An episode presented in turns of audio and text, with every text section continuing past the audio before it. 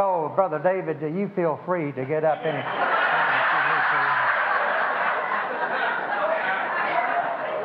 We'll certainly understand. Well, it's been a wonderful week. I've been blessed by the music. Thank you, Jet. Has he already left? Oh, there he is over there. I worked with a, a, a, a music man one time who, uh, when he got through uh, with the music, he left and he came back in when it was time for the invitation.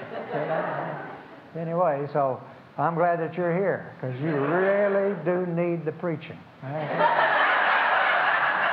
but it's been a great week, and uh, praise the Lord for these couples that uh, have uh, come down, and I trust they have been blessed and refreshed and encouraged in the Lord. And as I said the other night, I think it's one of the great ministries of our church, and I, uh, I wish I could convince other pastors to do the same thing. I think it'd be a wonderful thing. There are a number of churches who, who have far more resources than we have uh, to do this. And uh, I think it would just be a blessing. And as I said the other night, our church is always blessed more or as much as those that we bring in. And I want to thank you for letting me come, taking a chance on me, uh, seeing whether or not I could uh, stand up and uh, talk. And uh, so uh, we thought, uh, Kay and I thought this would be a good test.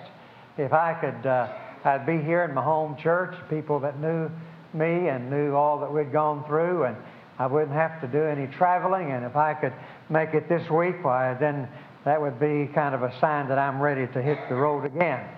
And so thank you for taking a chance on me, David. And uh, I, uh, I, started uh, calling about 5 o'clock and tell him that I just couldn't make it and that he was going to have to preach. And, but uh, I, I love him too much to do that. Uh, I'm not, he's, been, he's been nice to me this week, and I've been nice to him.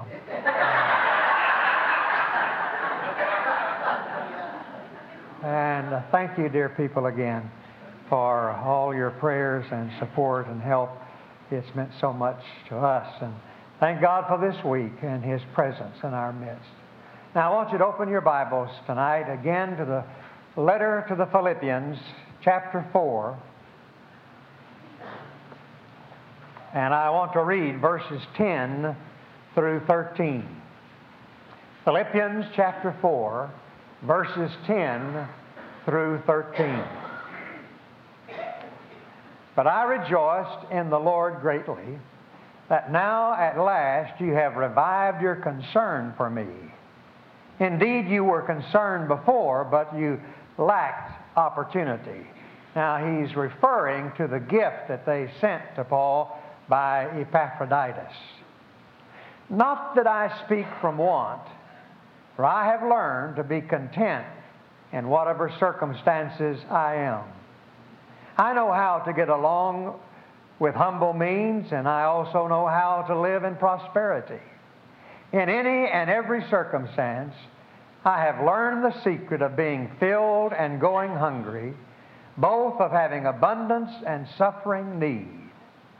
I can do all things through Him who strengthens me. Now, Americans, especially, are intoxicated by the word secret. We'd just die if we didn't have a secret or two, or hear a secret or two. And our ears really perk up when somebody says, I have a secret that I want to share with you.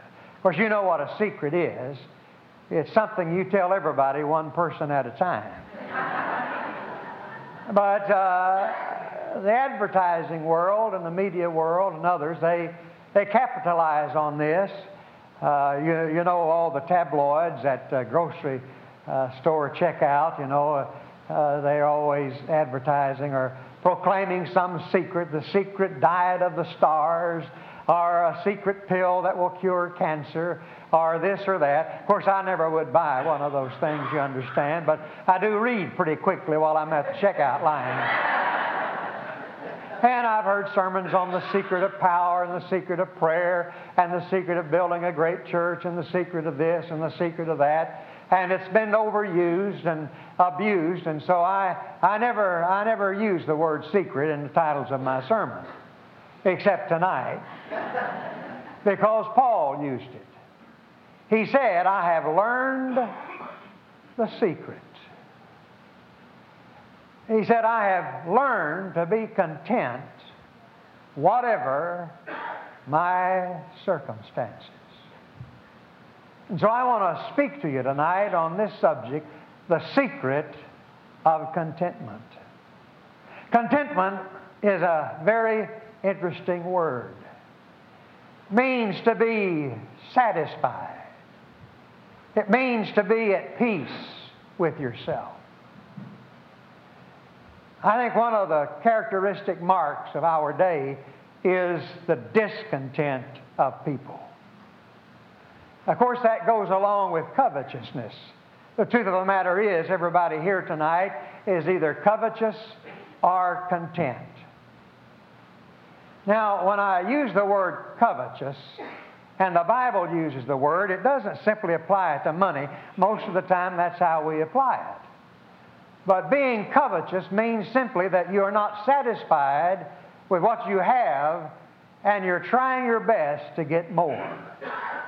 And most people that I know and I come in contact with are discontented with their lot in life, discontented with something, maybe in their home or in their job. Discontent in a home can cause strife and anger and hostility and bring about separation and divorce. Discontent in a person's life can create such strife within and such tension and disharmony within that it can almost give you ulcers. Discontent is a curse upon man. Adam lost paradise because he was discontented with what he had. God had given him everything. He and Eve had everything there was to have. Well, there was one tree that they couldn't eat of, but uh, they didn't need to. But they weren't content with what God had given them. And so, because of discontent, Adam and Eve lost paradise and plunged the human race into sin. The angels that sinned fell from their first estate because they were discontented, not satisfied. Lucifer fell because he was discontented. I have to say, honestly, that about half the churches I go to, about half the pastors are discontented and miserable and looking for something else. And you can tell it in the way they talk and in the way they comport themselves and in the conversations that we share. I'm not joking when I say that I have arrived on the scene, and the first thing the pastor's done is given me a resume of himself, asking me to pass it on. Now, that's a discontented man. And therefore, he is not doing his best for the Lord or for the church. And so, the great pearl is contentment. I believe every person, whether they call it that or not, long and yearn for contentment. Well, Paul is a man who found that.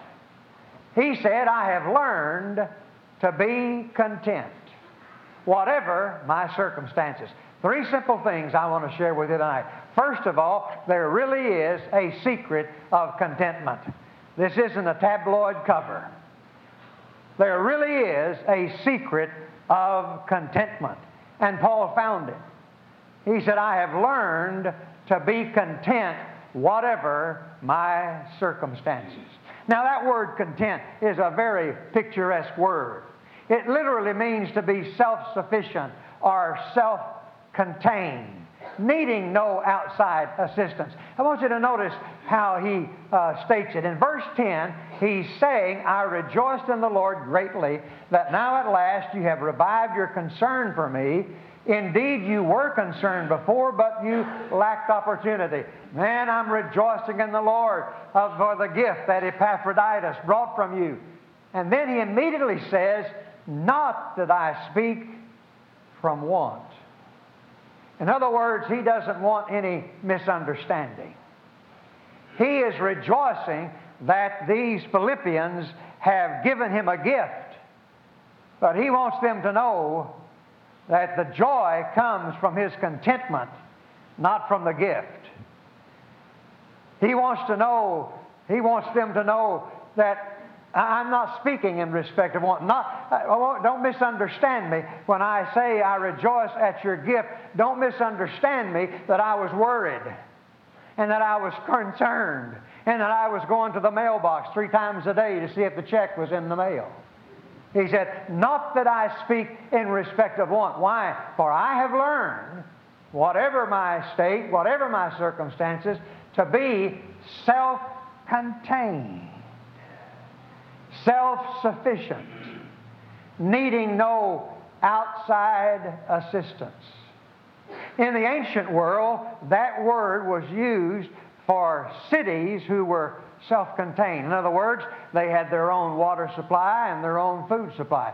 Now, in the ancient days when uh, uh, an army went at war against a city, they would surround that city to cut off every supply route and they would wait and just starve them out. But if that city was self contained, if that was a contented city that had its own food supply and its own water supply, then you see they couldn't be starved out. They were independent of outside circumstances. And that's what Paul means here. He says, I have learned that I am self contained that I have within me everything I need to make life livable, and I am not dependent upon outside circumstances.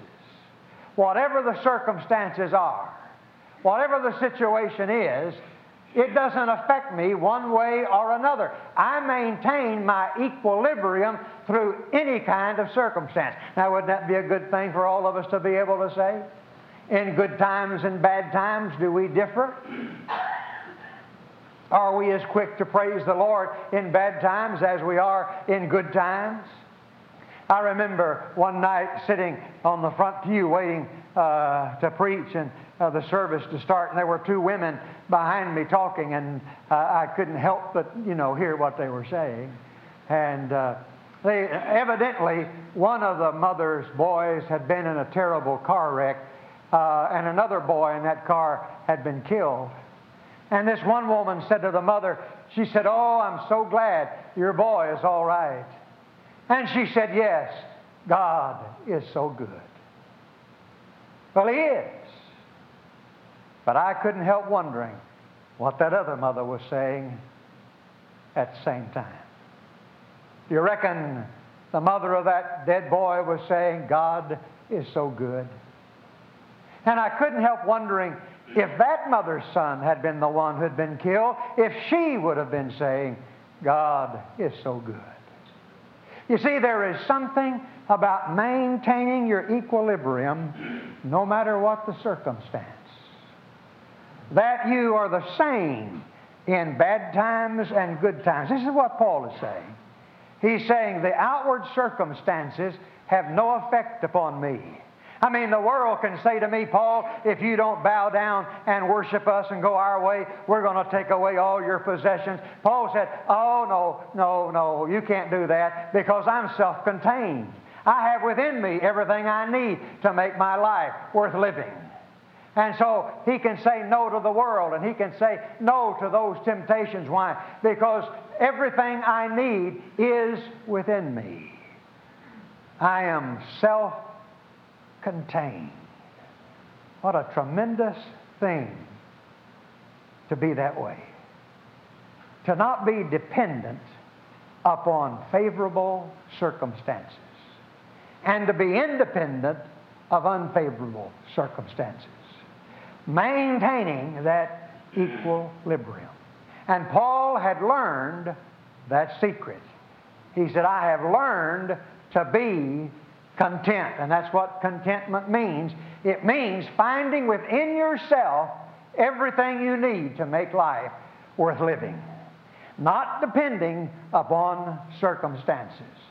If your joy, now I say this carefully and I've thought a lot about it, but friend, if your joy depends upon how your kids are doing, you've not learned to be content. I tell you, it's hard. It's hard for you to have joy when your teenage son has run off or when there's rebellion. And you let that circumstance rule your life. You let that circumstance dominate your every thought.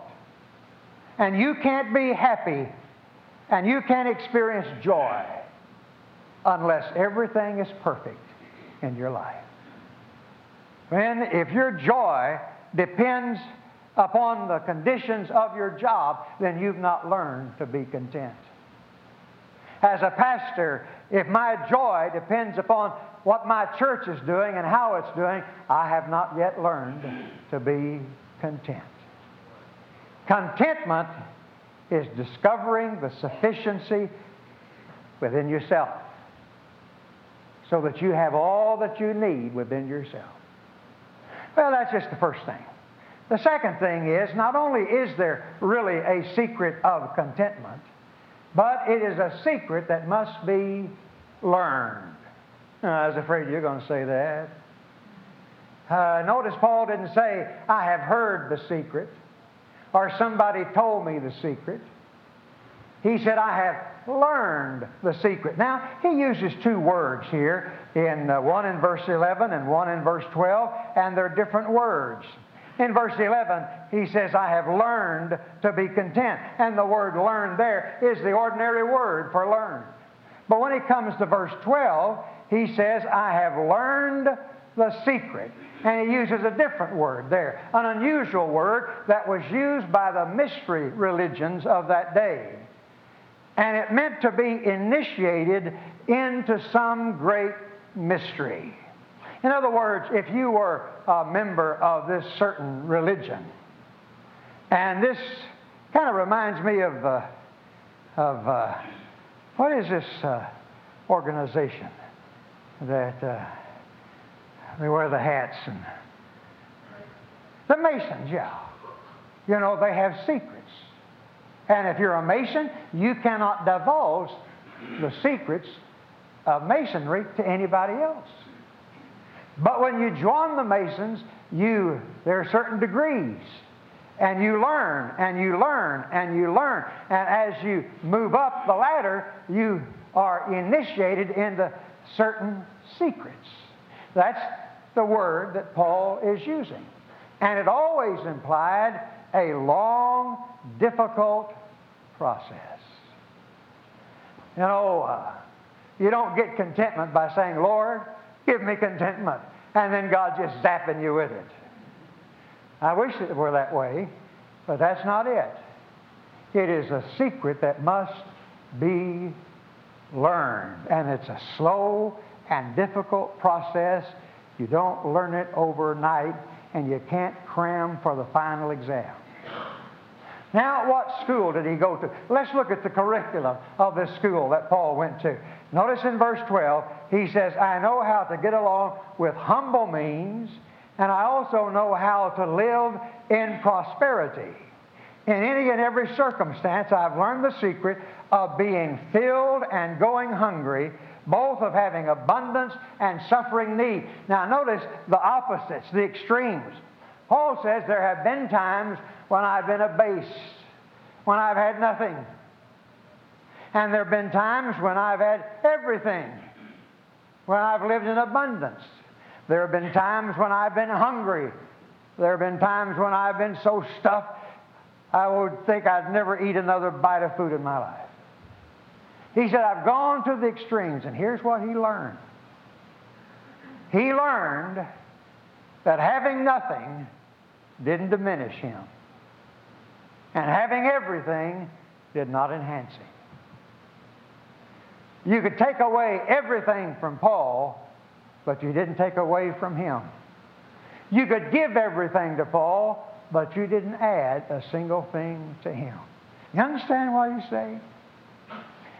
I don't think that you and I can learn to be content until we have gone through the extremes of life. All of us have had those good times. All of us have had those prosperous times. And all of us have had those hit bottom times, the dry times, the hard times. We've gone to the extremes in our life. We've known joy and we've known heartache. We've laughed and we have cried. We've rejoiced in this and we have been dis- despicable of this. We've gone to extremes. And it's in the extremities of life, you see, that God is teaching us. Listen, you and I need to understand that for the believer, nothing is incidental and nothing is accidental. That God has a purpose for everything that He's doing in your life. And right now, you may be going through a hard time. Why am I doing this? Well, God's trying to teach you something. God's trying to teach you something. Right now, you may be going through a prosperous time, a boom period in your life. God's trying to teach you something. In other words, He's trying to say to us that if we are self contained, if we are content, that having everything doesn't add anything to us. And losing everything doesn't take any way, anything away from us. Now, of course, this is exactly opposite of how the world uh, believes. The world believes the more you have, the more you are. They believe that having is being. That what you have constitutes who you are. And, uh, you know, it's hard to get away from this. You judge a person by the car that he drives, you judge a person by the house they live in, you judge a person by which side of the tracks they live on. I, when I was a teenager, I worked in a men's clothing store, and uh, uh, I learned, and I was told by those who, who uh, had been there for 40 years, told me that the last thing a man takes care of in his dress is his shoes. I mean, he may go out and buy an expensive suit, silk shirt, and a silk tie, and wear old scuffed brown shoes. And so I fell into the habit of every time I met somebody, I looked at their shoes. And half the time I didn't get their name because I was busy looking at their. Brother Allen, yours could use a little. Let me give you a tip on how to make those look better. But I found myself judging a man by his shoes. And if they were, he was wearing brown shoes with a black suit or a blue suit, and they were scuffed up and everything, and especially if he was wearing white socks, I knew that that man really didn't know how to dress. You know, we judge people by simple things, don't we? We judge them by what they have and what they do not have. And when you go to apply for a job, you don't go in blue jean cutoffs and a tank top, do you? I mean, things have changed so much that you may do it. I don't know. But when you go to apply for a job, you try to look as prosperous as you can. You see. Because they're going to judge you by how well dressed you are. And that's the way the world thinks. And the problem is the church has fallen into that, and we think the same thing. I go to churches, and pastor will brag on how many millionaires he has in his church. Said, man, we got five millionaires in our church. Or they'll say, we have And I was in one church, we have 12 doctors in our church. I don't know how many bricklayers he had. He didn't seem to mention that. I don't know how many bag ladies he had in his church. Uh, that would not enhance him in any way.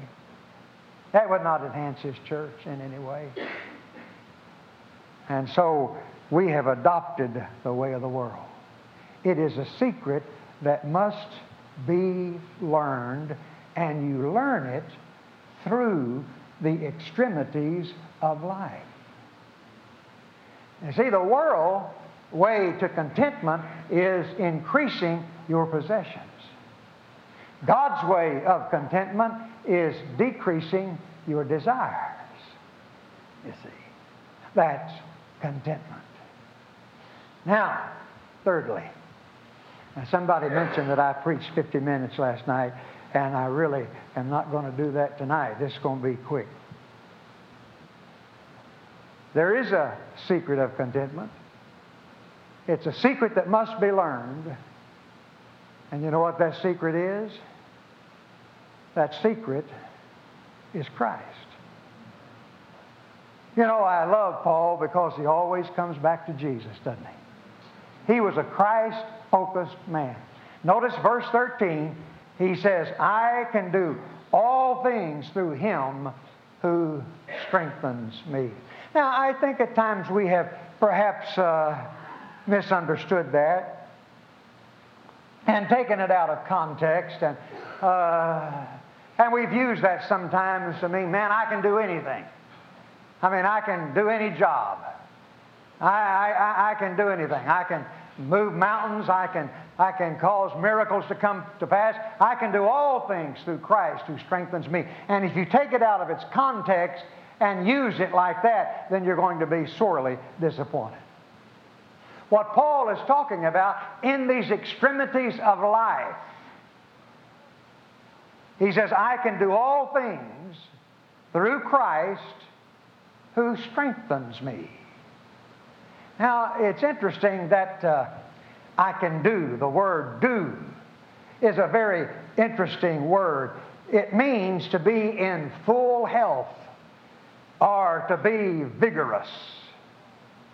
I like Phillips' translation the best of all here.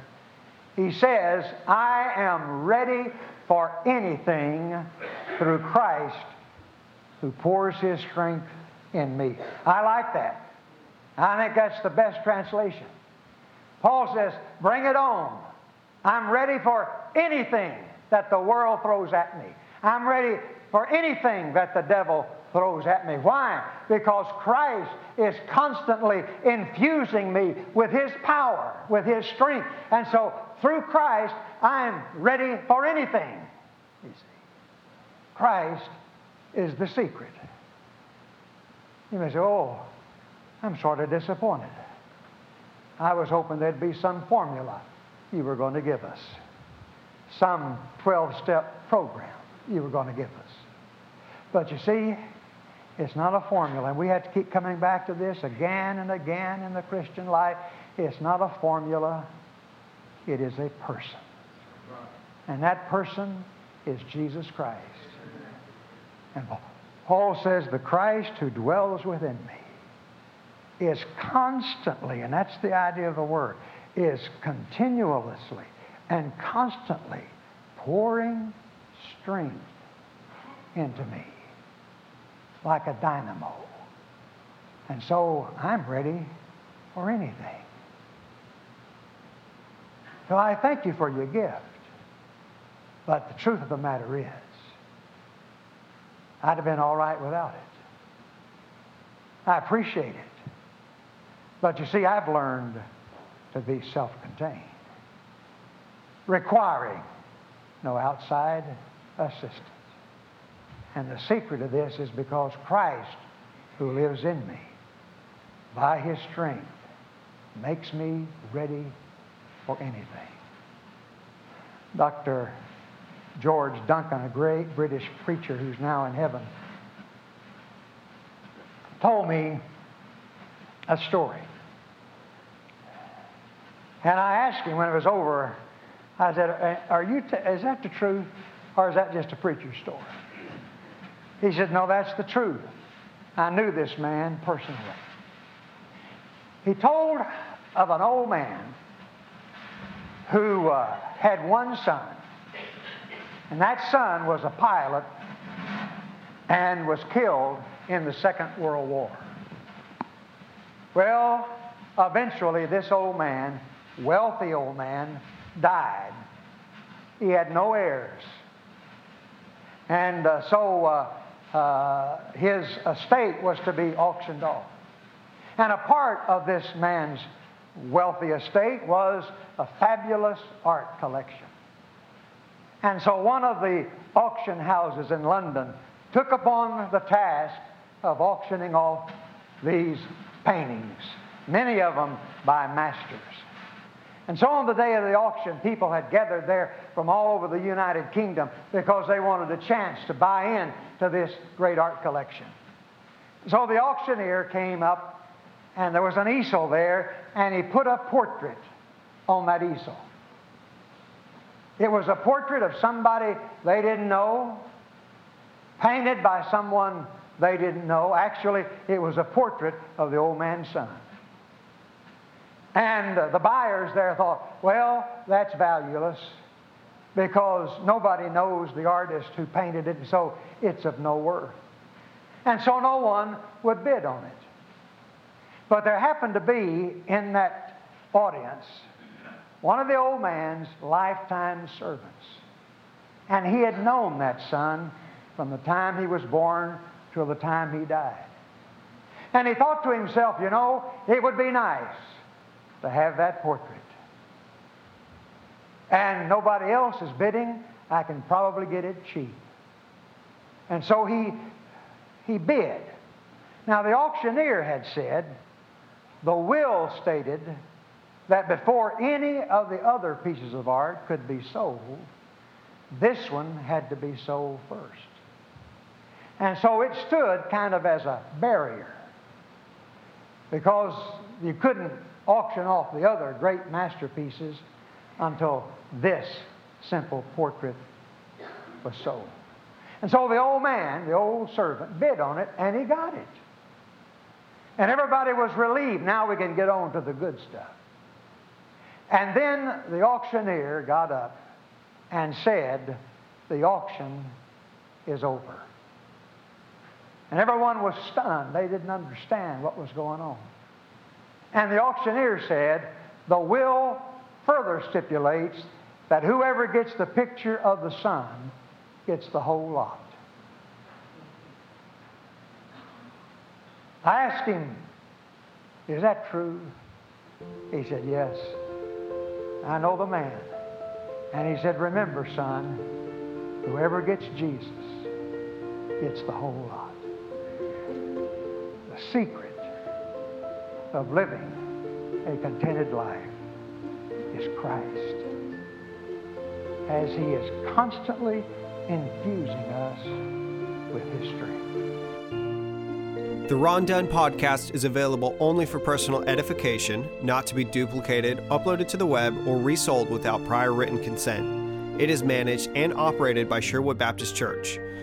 If you would like to listen to additional Ron Dunn messages, visit sherwoodbaptist.net slash bookstore and search Ron Dunn. For more Ron Dunn materials, including sermon outlines, devotions, and scanned pages from a study Bible, please visit rondunn.com.